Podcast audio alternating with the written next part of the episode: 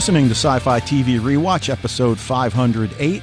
My name is Dave, and I'm joined, as always, by my co host Wayne as we return to talk about the Fox series Fringe. And uh, definitely good to get back to talking with you about TV. Uh, obviously, it's been a rough couple of weeks and maybe a couple months, so appreciate you know everybody that contacted me on and you know offline it, it means a lot it's just uh, really tough my wife lost one of her younger brothers to cancer as you know and uh, you know so uh, family's doing better and gets better each day yeah so. that's i mean yeah you know it's that's just such a difficult thing and you know just i really sorry for you and for Mary and Mary's mom and everything. And uh, I'm glad to hear that you know that the uh, that that very gradual, slow process of of healing that you know is very difficult. You know.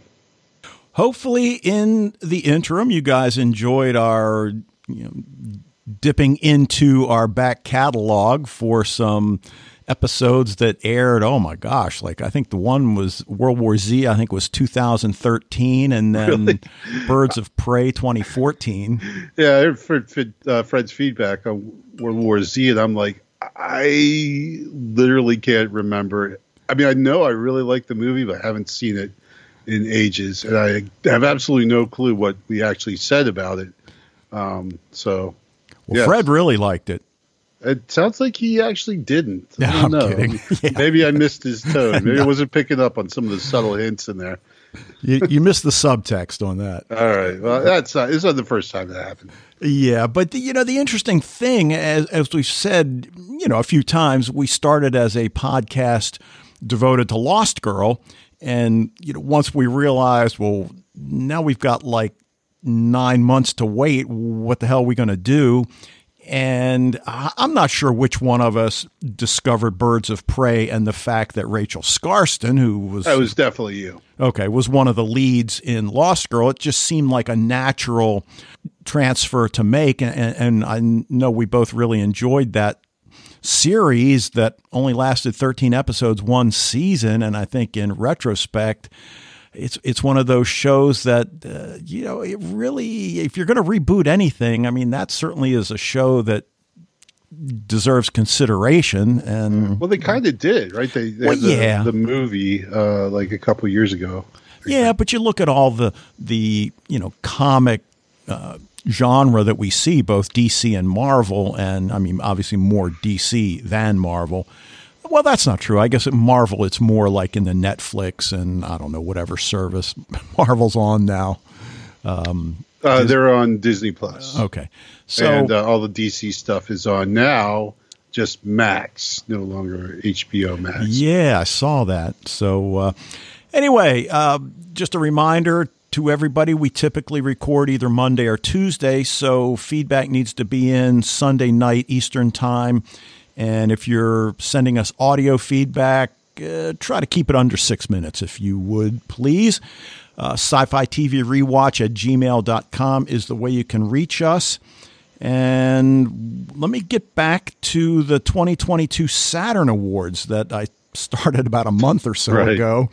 And you know, the two categories I want to bring up tonight best science fiction television series and best fantasy television series. Okay. And these are for streaming. Last time I, I think I told you those were network cable shows. So in best science fiction TV series, we've got The Orville, New Horizons, Star Trek Discovery, Lost in Space, The Mandalorian, The Expanse, for All Mankind and Star Trek Strange New Worlds. Now, you've wow. seen Strange New Worlds, right? I've seen all of those. Okay. Except for the Orville and For All Mankind. Okay. Now, I've seen some of all of them except The Mandalorian and Strange New Worlds. Dude. Now, I haven't I'm not up to date on on any of them, but I have a good sense. So, what do you think the winner was? Well, um, I mean, I've, I've like I've heard great things about all of these. I mean, the ones I've seen, all the shows you've said, I would if I had to vote, I would probably say The Expanse um, or Stranger. Strange New Worlds was awesome, but The Expanse was just was fabulous. my son uh, was watching For All Mankind, and he's like, "You have to watch this. This is amazing." I know you watched that one too, right? I, I season one, and, and I enjoyed it. I don't know why I never got around to season two. I I don't have Apple TV Plus, though I have access through screeners. But you know, okay. so I guess I it's, still could it's like, it. Dude, it's like five bucks a month. It is the absolute best deal in streaming, like hands down. Okay. Like Apple TV Plus is like the the most. I, ugh, don't even get me started. Anyway, so I, I would, if I had to vote, I would say The Expanse. What do I think actually won? Uh, I, am going to go with uh, maybe let's let's say Strange New Worlds, and you would be correct. Hey, there you woo. go. All right, all right. Now, best fantasy television series, we've got Russian Doll. Okay, uh, good. Schmigadoon. Mm, I have seen about it, but I haven't actually seen it. WandaVision, The Wheel of Time, Loki, and The Witcher. Well, in this one, what I think should win and what I think actually won are the same. And I'm going to go with Loki. You would be correct. Oh, man, I should be doing this for a living.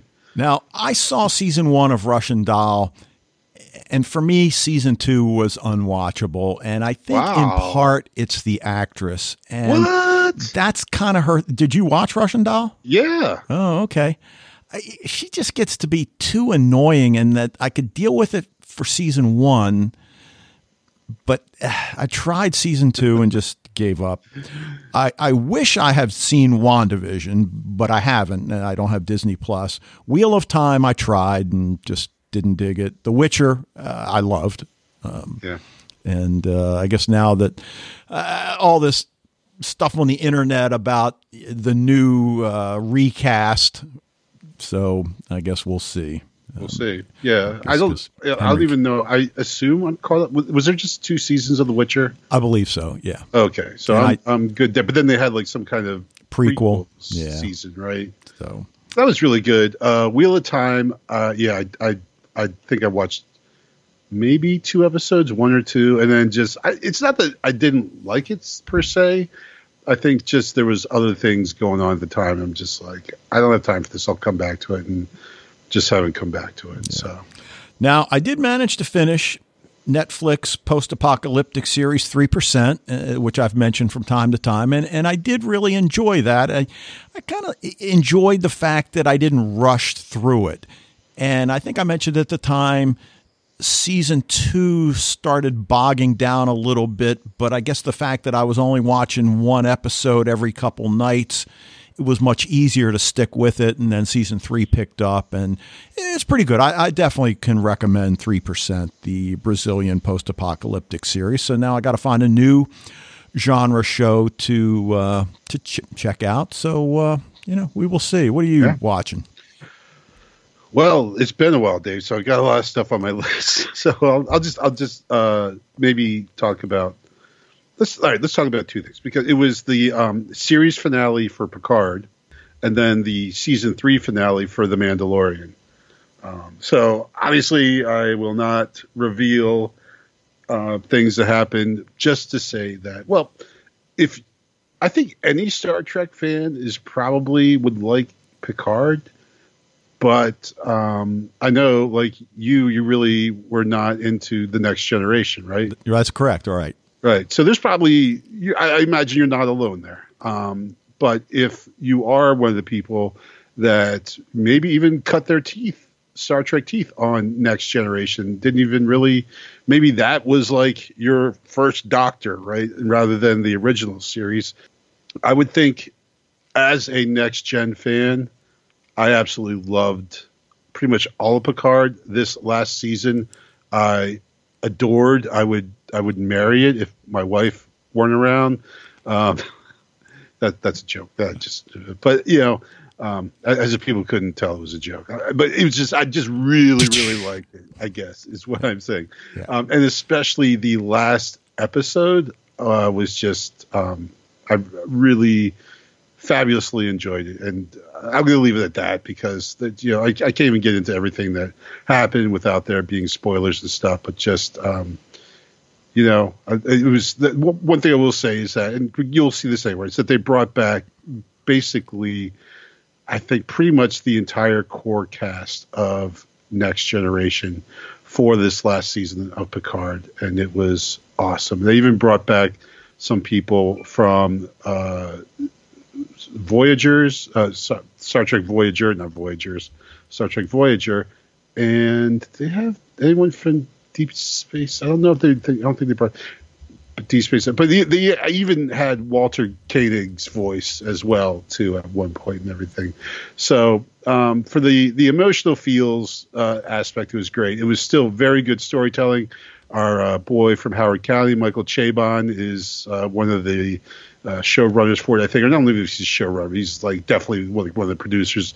I think he does a bit of the writing as well and he's a you know obviously a huge literary talent who uh, you know obviously loves Star Trek as well, so that's good.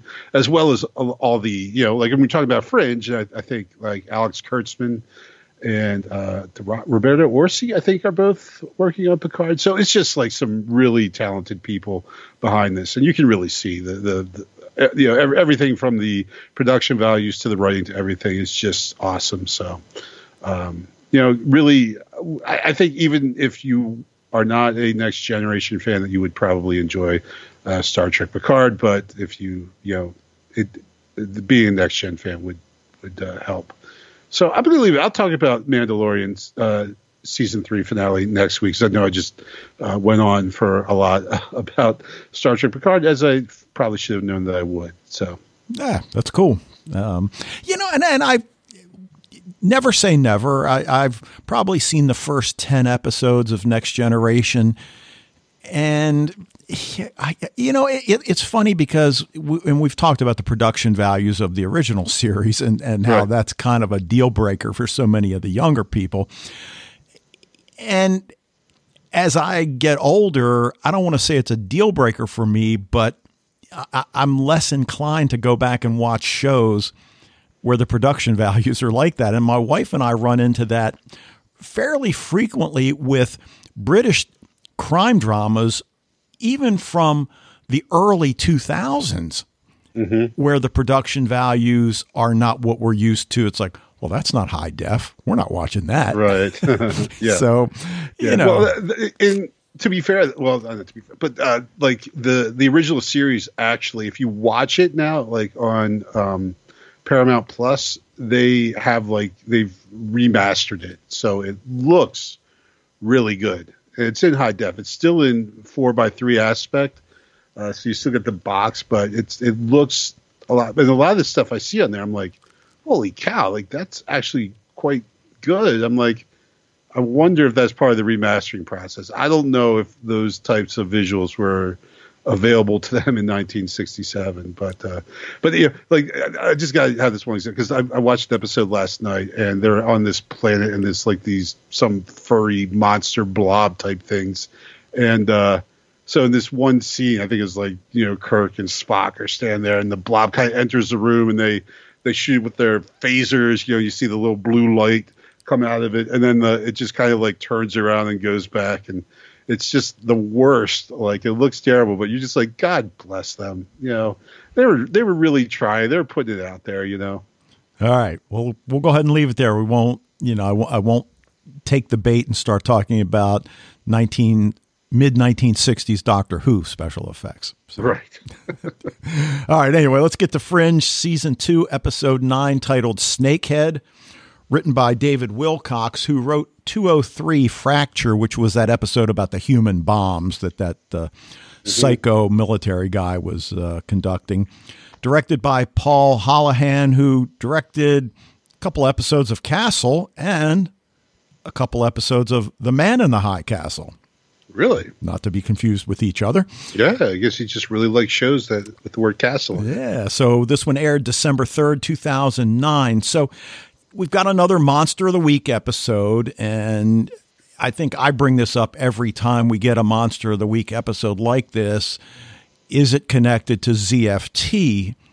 And while there doesn't necessarily appear to be any connection at this point, well, reserve judgment, and you know who knows down the down the line whether it does become a thing. But yeah.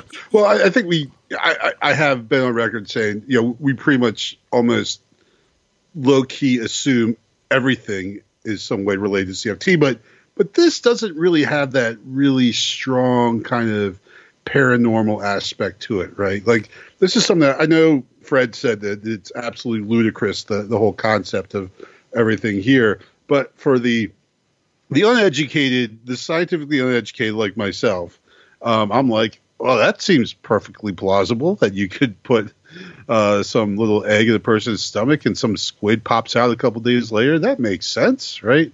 Um, so, so I, I disagree with Fred on, on the absolute uh, ludicrousy of of the the plot. So, um, so because it seems at least could potentially be an actual thing scientifically, I I would tend to think maybe not a ZFT thing. Okay.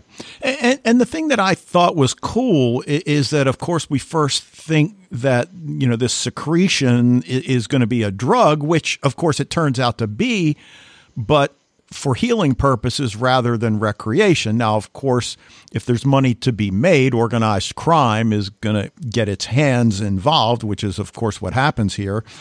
And just because you cut off the head of one snake, uh, we kind of know that there's going to be another that will probably come in and, and you know, just resume business as usual.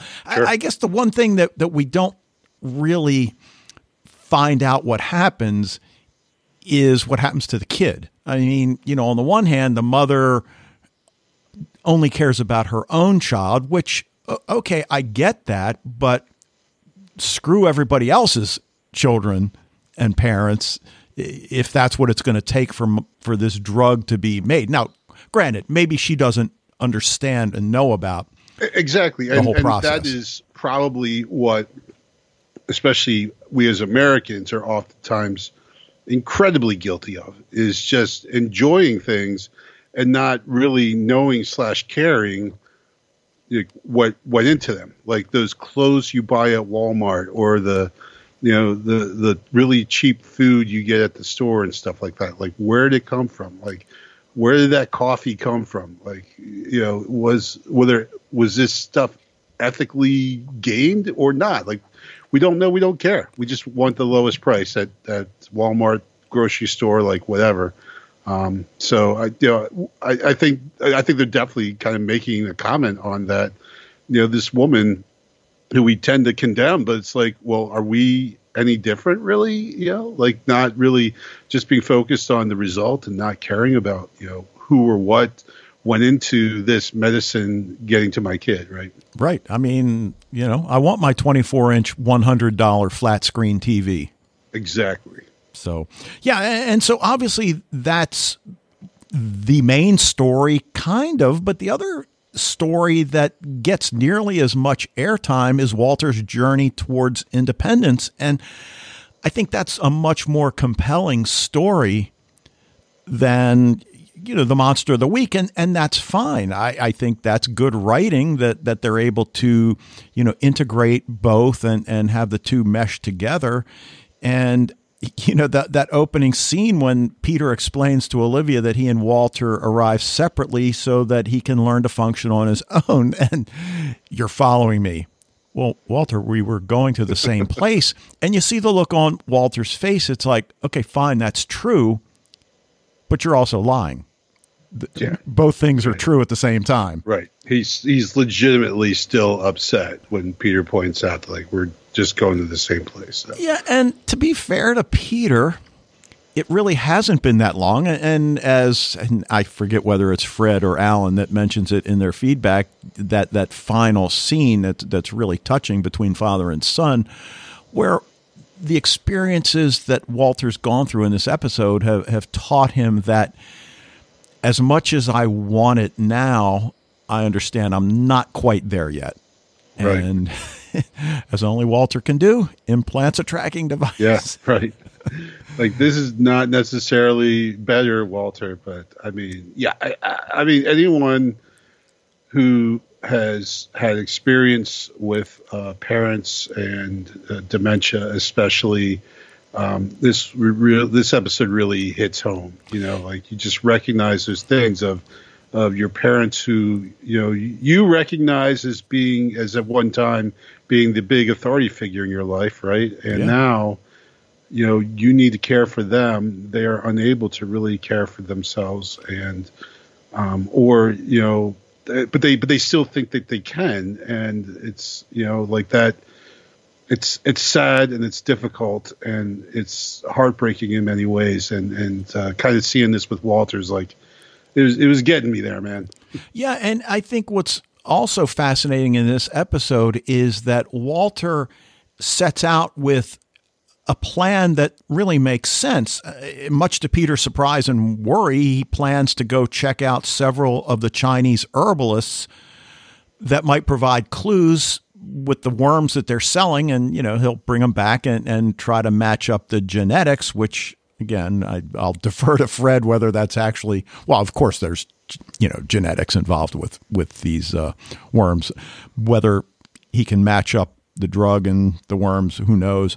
But as he's self actualizing again, he spots Astrid following him, and as I think it's Alan points out, I guess she didn't go to uh, trailing 101 or else didn't pay attention in the class. That's that's for sure. Right. She was very bad at and then her excuse, which she should have had ready, honestly, as bad at trailing as she is, uh, she completely fumbled the excuse as well. But if she had a good excuse, it wouldn't be nearly as funny, right? It was very much more, a lot more funny to see her stumble and try to come up with like some, oh, I'm visiting a friend just uh, next to the Chinese restaurant. And, and it turns out to be the truth, which is what warms him, you know, towards not being mad at her. We're worried about you. And he understands that. And now, granted, he, he is still early in, in this process.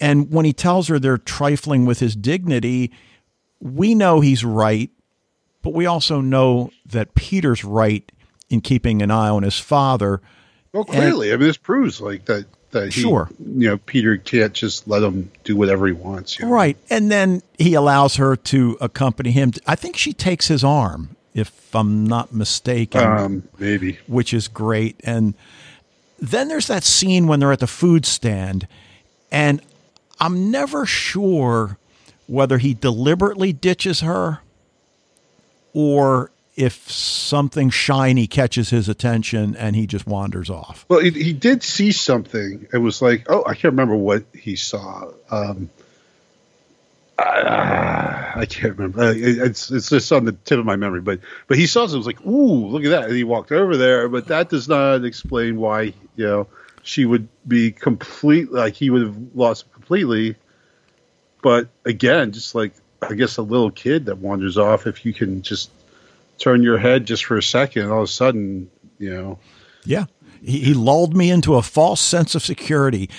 And interestingly, Peter, I, you know, at first I think Peter wants to chastise her. And then he's like, he'll be fine. He, he's got change. He's got his piece of paper with the phone numbers. And despite that, she's devastated it, it, it's almost like Peter wants to have faith that it's going to be okay with Walter. She's not so certain. And of course, she feels responsible, and, and she's not. It's like, you know, you know, my wife often tells a story uh, of her mother going grocery shopping with five children, all under the age of like seven or uh, under the age of eight. And what a monumental task that must have been. And and mm-hmm. of course many stories about you know one or more wandering off and you know. Yeah i think we have a uh, my parents lost a child story for every single one of me and my siblings. Well um, not my wife. She was a good child. Oh, um, I, but I remember, I mean, definitely, we were in uh, Grand Island, New York. There's a park there called Fantasy Island, and uh, um, my not youngest, but second youngest sister uh, got lost, and we completely lost her. My mom was like freaking out. obviously, we, we found her again, but I mean, you know, and we were always a little jealous because she got ice cream out of it. You know, they gave her ice cream, and we didn't get ice cream. And you know, we were the good ones, just stuck by mom. You know, the kid wanders off. prodigal daughter gets the ice cream, but uh, but yeah. So I mean, like we get that Walter could have just you know it just it happens, right? It happens, and it's not Astrid's fault. You're right. You know, it's just well, a thing. It, it's so heartbreaking when we see him trying to call Peter for help, and he keeps misdialing, or he doesn't necessarily misdial. He just literally keeps dialing the wrong number. He's got the right numbers, just in the wrong order. And which I think was great. I loved how he remembered each of the numbers, but just couldn't remember the order that they went in. That is, I mean, that is just so Walter right there. Was, I just love that. Yeah, and it's so sad because we know he's upset not only about forgetting the numbers but the realization that he's not quite ready to be on his own. And of course, once he's reunited with Peter, and Peter just reaches into his pocket and pulls out, you know, the piece of paper with the phone numbers. Uh, I mean, on the one hand, I I didn't like that Peter did that, but I think it's also one of those situations. And again, I mean, you know, you've got children, I don't, but I certainly can relate to that parent that the kid runs out and nearly gets hit in traffic, and you go and you're yelling at him, and then you're hugging him. Yeah. And and it's like I, I think that was almost what Peter's reaction is that that he wants to chastise him and then hug him, and and he kind of does, not literally, but but I, right. know, I, I think he does. So. Um, you know, and then just you know the, these these heartbreaking scenes that have you know the equivalent heartwarming scenes at, at different points. So you know when when Peter gets the call and okay, I know where Walter is. He's fine. He goes there and he's wearing that blue Chinese robe. Yeah.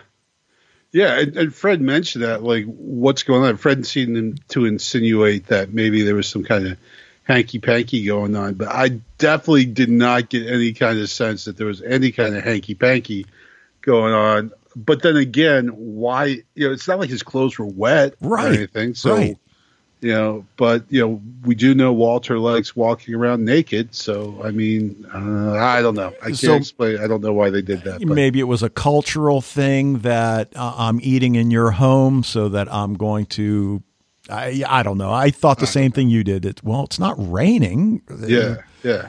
But, but, it's just another kind of perfect Walter moment, you know. Like they get there and he's in a robe. Of right. course he is. Like right. why? Who knows? Yeah, just, and, know. Right, and, and I mean Peter's exasperated, and then calms down when he sees how upset Walter is, and then when Walter gets back to the lab, and he's ready, I think, for Astrid to reprimand him as well and it's a total opposite. I thought I lost you, she tells him. Don't worry about the damage. But of course, he's focused on the fact that, you know, that the, the, the bad guys followed her to the lab. Right. And, well, that is absolutely completely Walter's fault. Like, True. I mean, he doesn't mean it. But okay, like Walter, you are investigating bad people. So that one, and you know, one of the places that you're going to is likely to be involved with the bad people somehow. Right. How are you going and talking about your four foot long, uh, what, what do they call them? Worm. Right. Right. Like, yeah. dude, like have a little common sense. But that's the problem, and and you know, like you, it, it's almost. I, I mean, Walter can be so childlike at times, as we know, and, you know, children, you know, even children that are brought up well can't resist the occasional urge to brag about something. And Walter's a scientist and he wants to brag, even though, you know, this guy, you know, for all he knows, has no interest in his four foot worm. I can't, I can't believe we both you said it and I said it and yeah. we, we've we missed just, the opportunity. We just let it go. Yeah, we'll let it go. Someone so, out there can just fill in the words. I think we're so. we're maturing, aren't we? Maybe I doubt it, but maybe. Yeah. Um, no, but but you know the you know the thing is that's why like you know Walter's desire for independence. While we get it, on the other hand, it had some pretty significant consequences here, right? Yeah, sure. Um, and he is not meant to be in the field. And it was just a couple episodes ago where he, begged Peter to let him go back to the lab. When remember? Yeah, sure. I think they're in Seattle, I believe. He's like, "Can I? I, I want to get back to Boston. I need to get back to my lab." And now all of a sudden he wants to get out, but he's completely ill suited for it. And um, you know, it could have been worse, but the, there are definitely consequences uh, for his you know attempt to to play secret agent here. Yeah, uh, it takes us back to that episode. Do you think they'll let me have a gun? R- right. Yeah, only if we're in Florida. yeah. So, um, but you know, Astrid is just so sweet to him, hugs him, and just a you know really beautiful moment. And then, you know, at the end there, when Walter confides in Peter that he needs to continue his journey back to being whole, and and Walter understands it's the 17 years in St. Claire's that is responsible. Look, we understand that that Walter Bishop probably was not the most socially adept individual before he went to St. Claire's. But you know, nothing like he is now. So he decides, as we said, plants the tracking device and just Peter's look. It's like, Walter, what did you do? So you can find me. And we'll see. I, I don't know if it ever comes up in a future episode. Well, I, again, like Chekhov's gun, right? Yeah, true. True. So. Now, there is one item that we've managed to not spoil through our first nine discussions, and I probably should have mentioned this to you before we start recording, and I won't mention it even now. But it okay. but it certainly speaks to Walter's journey towards independence, and and you know it's something that will be brought into the mix. I don't know if it's season two or if it's season three, but uh, I'll mention it to you after we're we're done. Okay. Unless you can. I, you know, I, think I know what you're talking about. Okay. And then, of course, the the main story with the human incubators, and you know that opening scene where that that wet, distraught guy's running through Chinatown, you know, finds the address, and uh, anytime you see something like moving inside somebody's chest, it usually doesn't end that's well. Probably, yeah. That's that's definitely bad. That's yeah. Sure. So. Uh, creature crawls out of his mouth. That oh yeah, see the tentacles coming out of his nose first and stuff. Just like yeah, but but man. it doesn't it doesn't seem to you know catch the the dude with the you know tools by surprise. He seems to be ready. But sure. then uh, you know we find out we've got 27 dead bodies littering the shore. I visually again as we've said it seems like we're saying this a lot with Fringe equally cool and repellent. you know, the guys with parasites partially sticking out of their mouths. Yeah, I, I'd go with more repellent than cool, but I I get what you're saying there. Yeah, and and you know Walter extracts one, hands it to disgusted Peter. He's like, no, and then I think I think Walter doesn't take no for an answer, and I guess Peter even I think he even grabs it barehanded, but Olivia and Peter, and, and, and you know, we always talk about Walter getting the best lines. I, I think it was Olivia in this episode, right? You know, when when she first encounters the bishops and she asks Peter if he's had breakfast. Oh, he's like, yeah.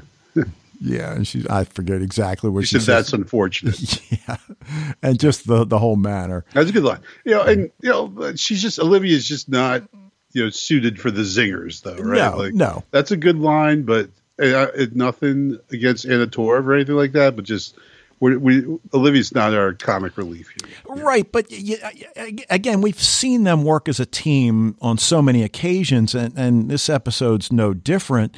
They start interviewing, uh, you know, the, a survivor. When suddenly Peter speaks Cantonese, which surprises Olivia. Well, get to know me a bit. Get to know me, right? Yeah. so you know, those of us are like, yeah, okay, we're ready. Right. Um, but we do like yeah, we do. Peter has layers, right? Sure. And, and, and there's stuff that, uh, and they didn't really, you know, they they really did at the beginning where we just saw like, oh, this guy knows how to do a bunch of stuff, right? Like he's you know kind of a man of the world. Um, they really kind of have put that in the back shelf, but for him to just start busting out some Cantonese, that was pretty cool.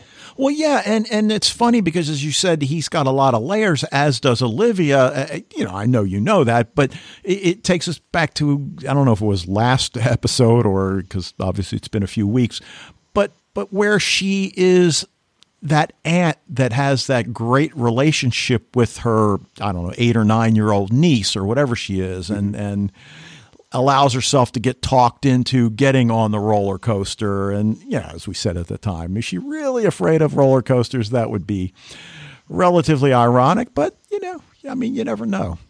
True. So, but of course, we're asking, all right, well, why smuggle these creatures in? So at this point, we're asking that, but we don't really have a good answer yet. And Peter posits, well, you know, some of these species naturally secrete opiates, and now we're thinking like, oh, okay, there you go. Mm-hmm. Um, you know, that that uh, we doubt that immigration is going to be, or I guess whatever organization, I guess it's Homeland Security probably would be in charge of uh, keeping these uh, creatures out of the United States, but whatever. Yeah, I mean, it's certainly makes sense that it's a drug, you know, as it's the background of all of this. So, right, right. You know, well, it, it also, if if it were just a narcotic, then it would be more clearly good guy, bad guy kind of situation here. What we get is a little bit more morally ambiguous. Well, yeah, and you know, it, it reminds me of so many post-apocalyptic stories where therapeutic drugs, whether antibiotics or painkillers or whatever, are in short supply because the production process has, has typically been interrupted. And and that's what the organized crime you know organizations are dealing just as much as the mind altering drugs. So you know, in this case, I mean, I mean, it's not post-apocalyptic, but still, there's a market for this drug on on the black market, uh, uh, such as it is. And then once Walter becomes aware of the opiate, I, I guess that's when the thing gets loose and clamps on his arm, and he's like, "Yeah, oh." That's quite pleasant, or whatever. Right, it's like right. you, Walter. You are not smoking this thing. Uh, that was a great line.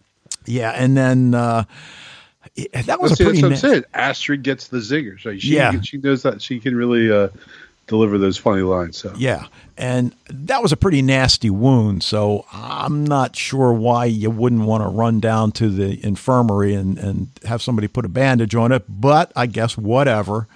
But you know, I mentioned a minute ago about Olivia and Peter working as a team, and I just I don't know. I don't want to say this was the epitome of their workflow, but it kind of was. They they go to the house of the woman, you know, whose check for five hundred thousand dollars to this, you know, sketchy financial institution or whatever it was, and as she's talking to the woman, you know, in in a really non-threatening manner, you see Peter kind of looking around and and we see immediately what he sees.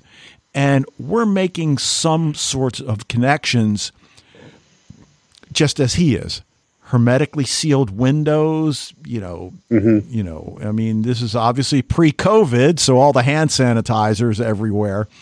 Uh, you know, is this a germaphobe? Which, you know, certainly makes sense. He sees Sure. the, the HEPA filter, you know, up in the wall, and none of which she noticed. Now, you could argue, well, she was focused on interrogating the woman. Right, fair enough. You know, they, they each did a job.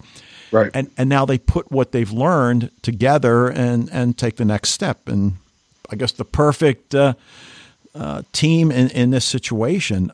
But Walter discovering that after get, getting bitten by this creature, his white blood count is through the roof. And it's starting to now make sense that, that this isn't a drug to you know recreate with, but rather you know the new antibodies that he finds in his blood. You know, it's it's got medicinal purposes, and it's like, all right. So, you know, does that change the investigation and, and who- who it is they're looking for? Do they really think this Chinese gang? Is dealing in therapeutic medicine well, I guess at the end of the day, like we said, if there's five hundred thousand dollars from this woman, There's probably five hundred thousand dollars from somebody else. Right. Well, and they did. How many? Right. What was it like? Six other people? I Yeah, think, something like that. Yep. Yeah. So that's you know we're talking some pretty decent money. You know. Right.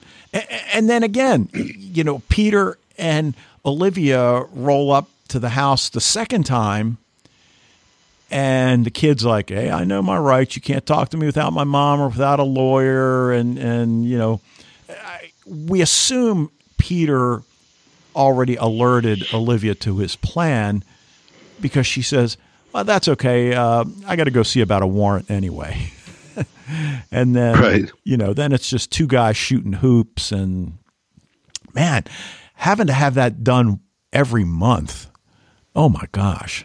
Yeah. You, you know, that that was pretty nasty that that scar, but I guess that's the price for uh, Well, not I, I not living in a bubble. I, I, I don't think the scar was related to the the current medicine. I think that's something that like he had to get done before or something. Because I I, think got- they just it looks like the medicine's just a powder. Yeah, but I got the idea. I think they said they had to inject it internally or something. So I think they have to open them up every month. Um, I don't think they just inject the the powder intravenously or no. I could I could be wrong about that, but but I got the idea that that they had to open him up every month. So But he was showing the the scar was not. It, it was like he was demonstrating that he was the one that, like, was sick, not his mom, right? Right, right. At first, they think it's his mom. And he's like rolls up his his shirt to show the scar, like to demonstrate that it's him. So, I mean, I don't know. I I I, I did not catch anything about how they ingest it. I'm, I'm sure that it was in there or how he, he takes it. But I mean, I, I thought the scar was just like a demonstration that no, I'm the one who's sick. Here's something that demonstrates that I'm the sick one. Right. And again, it's the truth that really causes the kid to open up because Peter's not lying when he says the people that your mom paid that money to don't like loose ends. And you don't want your mom to be one of those loose ends. And he's not lying. No, he is not. And whether the kid, and I think the kid is still young enough and naive enough and inexperienced enough to not be willing to take the risk that Peter's calling his bluff, which of course he's not. So, Right. Well, also, it's, it's kind of funny. Like when they first meet the kid, he's like, show me your badge. And first of all, Peter doesn't even show him anything. right. Uh, and Olivia shows him her badge, and he's just like, "All right, come on in." And they kind of look at each other, like smiling, like I could have shown him something I got out of a cereal box, I think, and you know, because like, like who knows? Like, who, like I don't know what an FBI badge looks like. If FBI agents came and said we're the FBI, and I said, "Show me your badge," what they showed me, I'd be like, "Yeah, all right." I I have no idea if that's an actual badge or not. Yeah. I mean, we know Peter has credentials and identification, but he doesn't have a badge. So- Right. Because he's just a special consultant. And then that, that final scene with, with this storyline when, when uh, Peter tracks him down. And for once, the person does what they're told when he tells Walter, stay in the car. Right. I mean, Right. virtually every show, they, they tell somebody to stay in the car. Well, the person never stays in the car. They Now- never stay in the car, Dave. Now, and they to be never stay in the car. to be fair, the person that's being asked to stay in the car is is generally able to take care of him or herself. So, you know, in this case Walter does what he's told and I guess given the events of the the day, he's not going to go against Peters. I guess it, it's fair to say it was an order, but we we see this low tech surgical operation designed to extract the worms, and you know Peter sees the people strapped down. Yeah, I'm not sure exactly how he didn't, you know, get sick because the guy says if you bite down on it, it's going to kill you, or you know, but he spits it out. It sort of looks in pieces, but right because he spits out like with like the clearly blood coming out with it. So yeah. So uh, maybe the guy was just lying. You know, yeah, got there. Know, he's a the- bad guy. in the bad nick of guys lie. Dave. Yep, good point. Good point. But uh, anything else about this one? Yeah, I don't, I don't think so. Okay. I, uh, I, mean, I think it's one of the better Monster of the Week episodes. I, I certainly enjoyed it. And, and, as we said, I think a lot of the strength of this episode is Walter's journey. And, you know, in this case, it's more Peter and Astrid that are involved with him in his journey rather than Olivia. She's just, you know, doing other things. Right. Yeah. And, and, ironically, it seems like Olivia just does not have as big of a role in this. Um, but it is a John Noble centered episode for sure. And and that is the best part about it. I mean, he just he just killed it on yeah, all aspects. Like. I mean, the acting is just, and we've said it. Uh, we probably don't say it enough, but but the acting is just phenomenal. Uh, uh you know, f- even we don't really have too many guest stars in, in this episode, but even the ones we do are are just the, the little girl is just yeah really great and super cute too. Yeah. really cute little girl. And parents were good. Yeah, uh, uh, yeah. You're right. Not a lot. Certainly no royalty uh, as guest stars in this one, uh, yep. which is a shame but yeah, I mean, like really, John Noble. This is his. This is his show for yeah. sure. This ep- I'm sorry. This episode is is his episode for for sure. Yeah. So, all right. Well, why don't we get to listener feedback? And and before we get there, I, I hopefully won't have to apologize for using wrong feedback. It's been a couple weeks, and and you know, I, again, I'm not going to you know go go down that road again. I, if we if we miss your feedback, it wasn't because we're we're not purposefully doing it. It's yeah. just been three weeks since we've done this. So yeah. So uh, let's hear what Fred's got for us, and we'll be right back. Hello, Dave and Wayne, and all listeners to Sci-Fi TV Rewatch. This is Fred from the Netherlands with some feedback for Fringe Season 2, Episode 9. I would give this episode an A, but if you're looking at Walter's role or John Noble's role, it would definitely be an A plus. I think it's a very Walter centric episode. Mostly we have Olivia in the center.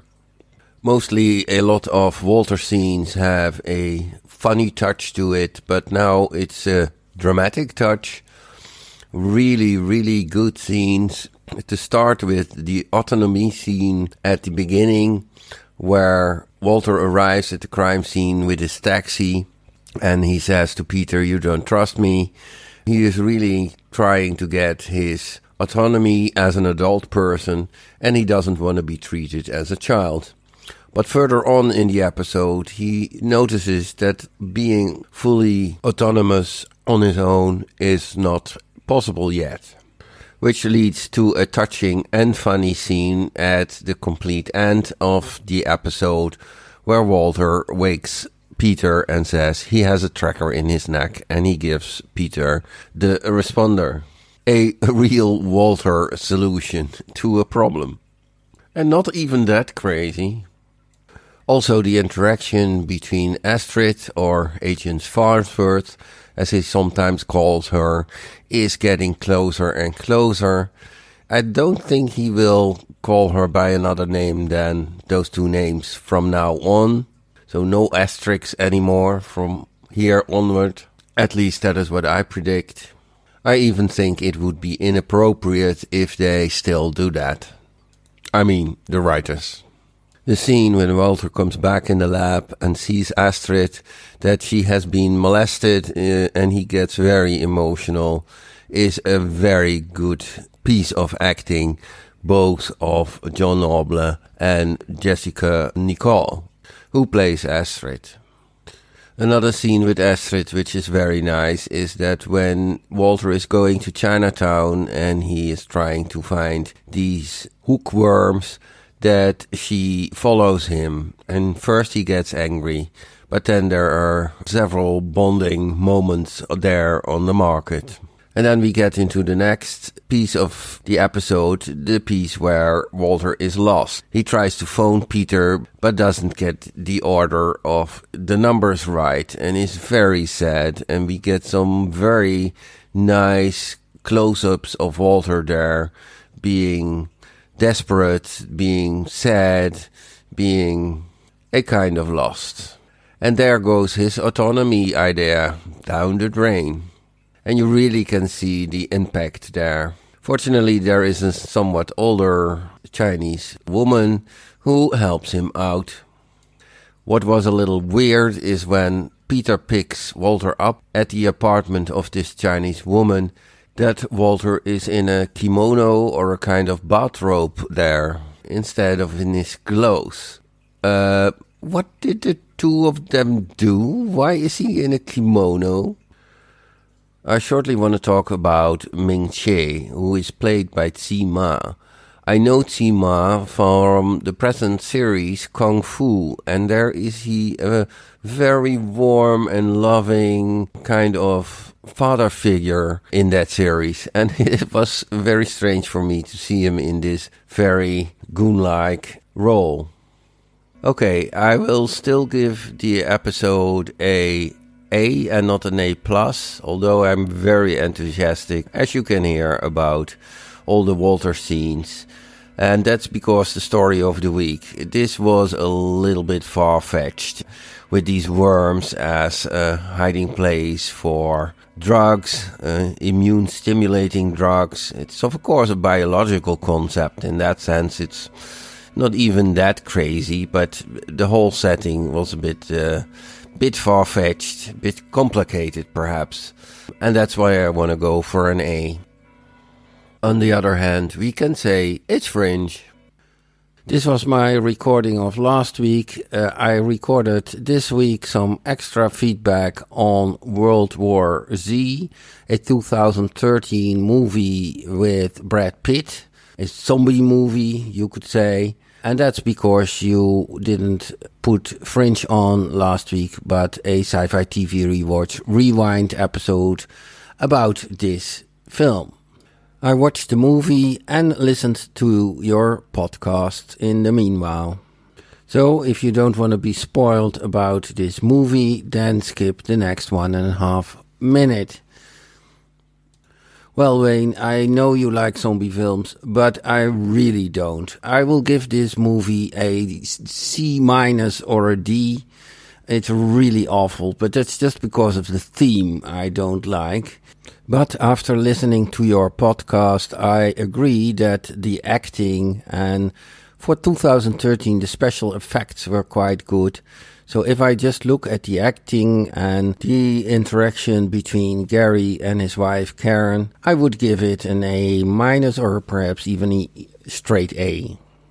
It reminded me, by the way, very much, and that's a no, well, it's not really so much zombie. The recent series with Pedro Pascal and Bella Ramsey, The Last of Us. There we also see infected people who bite each other and then evolve quite slowly or sometimes a little bit more rapid into a zombie. But these zombies, they just bite somebody and then within a few seconds, the next person becomes a zombie and you get a, well, avalanche, uh, a tsunami of infected people. The first 15 minutes is really apart from a little bit family story background, really intense. And I must say, and I'm not going to spoil it now, uh, I found the ending quite weak. it's actually uh, solving the problem, but still having a whole world with troubles, but uh, with good hopes, more or less, whatever. It reminded me also very much of The Last Ship with at least in the first two seasons, one of my favorite actresses, Rhona Mitra. Okay, that will be all for now. Otherwise, it gets really too long. Greetings, all the best, Fred from the Netherlands. I, I, obviously, Fred agrees with us, uh, or we agree with Fred that that yeah. this Walter centric episode and his desired autonomy is really kind of the the the the kingpin of this episode and you know his relationship with Astrid because it wasn't all that long ago as he points out that that Walter knocked her out with a syringe so he could go do something else. So right. and, and that was a, that was kind of a big turning point in their relationship. And you could certainly understand if it took her a while to forgive Walter. So to to see their relationship take you know the steps they take in in this episode that was pretty good. And and you know fred gives this one an a. We'll talk about our grade you know after uh, alan's feedback as well but then fred talks about the world war z episode that we aired or released with the uh, sci-fi tv rewatch rewind is it fair to say fred's not a zombie fan I'm pretty sure he was pretty unambiguous as for his distaste of the zombie genre. Yeah. Now, my problem with zombie movies, and this is you know probably why so many people do like them.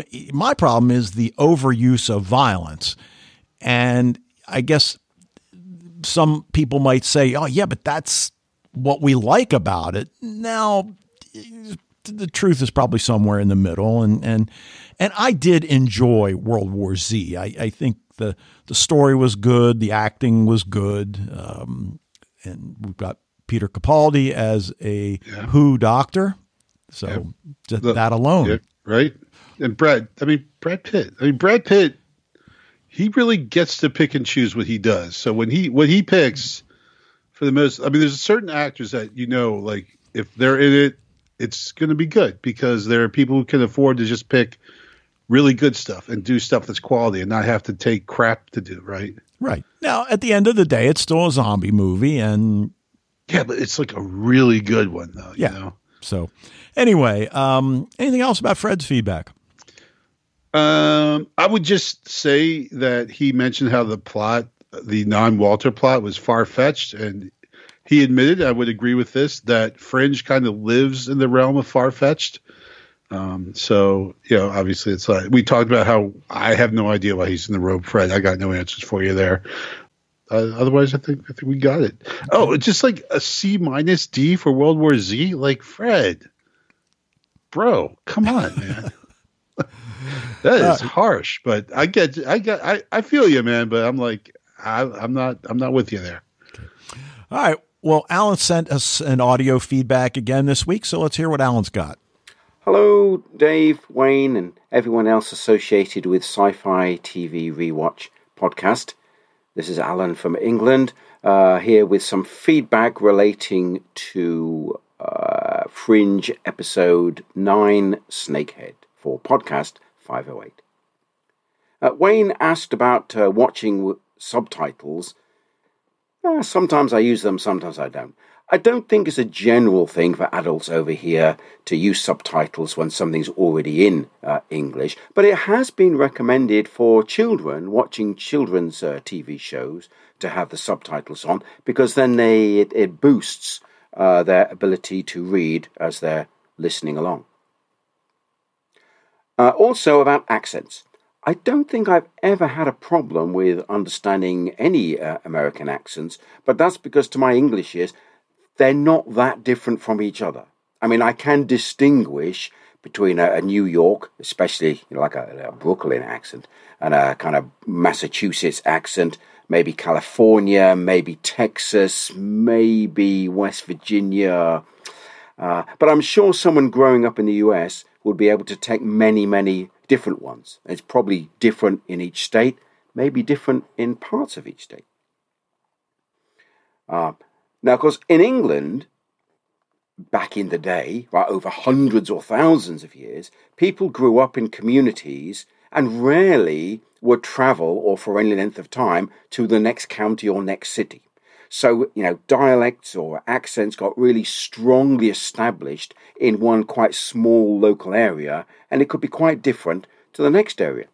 Like the difference between a Manchester accent and a Liverpool accent, very different but they're only like 30, 40 miles away.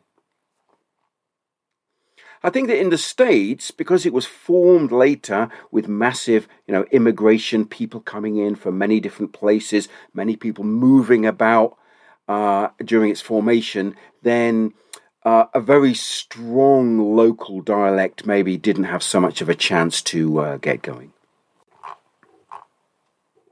So, Fringe, uh, Season 2, Episode 9, Snakehead.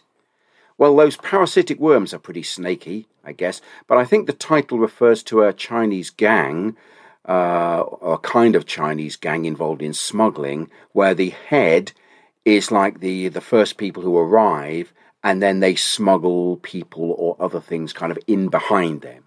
So it's a bit like things are traveling up towards the head of the snake, like snakes and ladders, but you know, in reverse. Ever since Alien, 44 years ago, if you believe it. You know something wriggling around inside someone's abdomen is going to end very badly, which it certainly does for that guy. I love Olivia's comment as they gather uh, one by cop car, one by taxi, and one from the fabulous Bishopmobile. Did you eat? Yeah. Well, that's unfortunate. It's not an episode conducive to watching and snacking at the same time.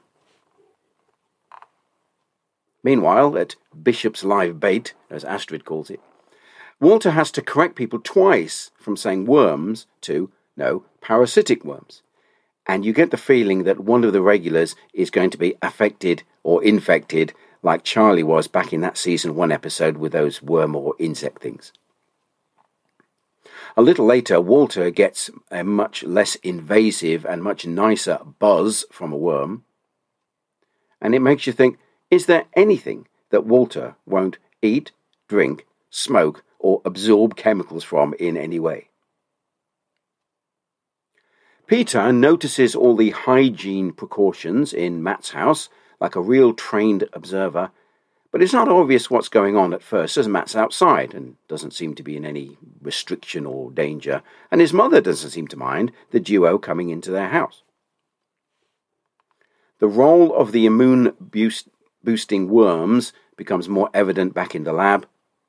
Uh, there are many animals whose parts are used in traditional Chinese medicine for various ailments, and they often get a you know, bad press. So it seemed a bit stereotypical in some ways that that was the kind of essence of what was going on here. But there were Chinese people, good and bad, innocent, guilty, a, a reasonable range, so it seemed more balanced uh, than it might have been. I guess uh, Astrid failed the uh, covertly trailing someone class 101, as that trail doesn't last long, but it's nice how they decide to go forward together. We see a real affection and closeness developing now, here, and especially at the end of the episode. Especially after that rocky start in season one, where he incapacitated her with some injection or other. After the preamble about Walter wanting to, more, to be more independent, we just know he's going to see something shiny or interesting and head off for it. Uh, but this time it wasn't a ruse, not like that strawberry shake ingredients request in the last episode. It's just Walter. I guess a mobile phone with a few program numbers would be better than a pocket full of quarters for a call box. Uh, but then, if he forgot that the list of numbers was in his pocket, he might still forget the phone was in his pocket, I guess. But of course, Walter, being Walter, later comes up with his own high tech tracking solution.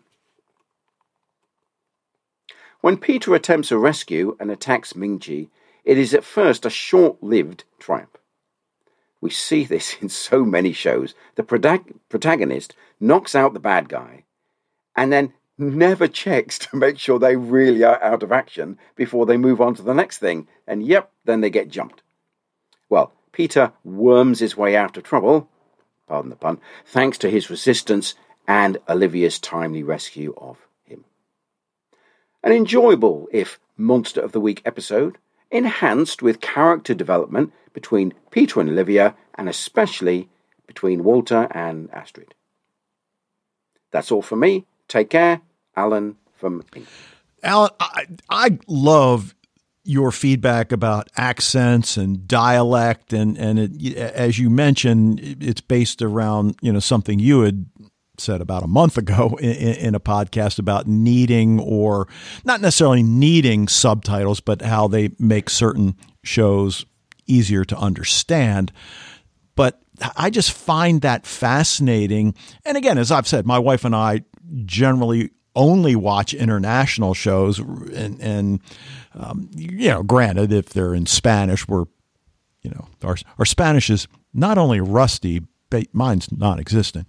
But even with the British shows, sometimes it, it's difficult to understand, and I think more than anything, it's the uh, you know the the slang that they're using and what it means. And I guess if you're you know from the UK, you know exactly what certain things mean. And of course, I can't think of anything specific off the top of my head. right. You know, um, but uh, you, you know, he, he he mentions why Peter didn't simply give Walter a phone with Peter's phone number and you know Astrid's number, the you know Broyles, whoever already programmed in, and you know that's a good question.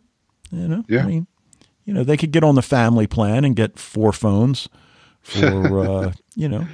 Yeah, it, it, wasn't expensive back then because you wouldn't have had you know you wouldn't have had to have the uh, you know the unlimited data plan. Right? Yeah, right, right. Just just now use it to actually call people or text people. Right now, Alan, you know, agrees that that you know Olivia got maybe the best line of the episode, and, and you know we've talked that you know often it's Walter that gets the best line, but I got to say Alan's got the best line of this one. Peter worms his way out of trouble. Mm, nice. Yeah, it's good. It. It's good. Well yep. done. So, uh, all right. Anything else about Alan's feedback? Uh, I think you kind of covered. I just like the idea. Of, oh, well, just letting us know about how the RA, because I'm sorry, the RI in uh, the peripheral, which we were wondering about if that was like a, a real thing. Yeah. Which I guess we could have looked up. That's just that's how lazy we are. But uh, but yeah, thank you for confirming that with us. Yeah, appreciate. So, all right, uh, what are you going for a letter grade? You know, I I feel like it's the A minus, right? Uh, John Noble tour de force, awesome acting. Story was, yeah, you know, not spectacular. And actually, the more I talk about, the like, I, the more I, the weaker I think the the other story was. Like, uh, the more we talked about it and everything. Um, so I'm going to go with A minus on this one. Okay, um, you know, I was thinking B plus, but I, I I think, like you said, the acting John Noble in particular was just so strong, and and and Jasika Nicole, who who plays Astrid. I don't want to say this was her best performance, but it's certainly up there. Yeah. I mean, you know good. that doesn't, you know, certainly I, I don't mean to imply that her other performances were weak because they most certainly were not. But uh, yeah, so I think we'll both go A minus on this one. Okay. Um, Alan, Fred, thank you for the feedback. And I, I just before we go, I did oh, yeah. want to mention there's one thing I mentioned about yeah because Alan did uh, basically admit that uh, he agrees with my interpretation of the timeline in Peripheral. By the way, I just okay. thought I'd point that out to you. Okay. So, all right. Well, we will leave it there. And now that we're back on our regular schedule. Well, that's going to do it for this episode of Sci Fi TV Rewatch. We want to thank you for joining us. Love to hear what you think about Fringe, The Peripheral, anything going on in your genre TV world. Check out the Facebook group if you haven't already. If you're already a member, spread the word. Emails can go to sci fi TV rewatch at gmail.com. And we'll be back next week to talk about episode 10 of season 2 of the Fox series Fringe. But until then, I just remember when I was in college. This kind of brought up some memories of working with parasitic worms in like biology. I only took like two science classes the whole time I was in college, as if you all couldn't tell that. Um, but uh, I just remember like as we're working with things, just kind of like looking them and dreaming and thinking to myself, if only all parasitic worms were full of narcotics.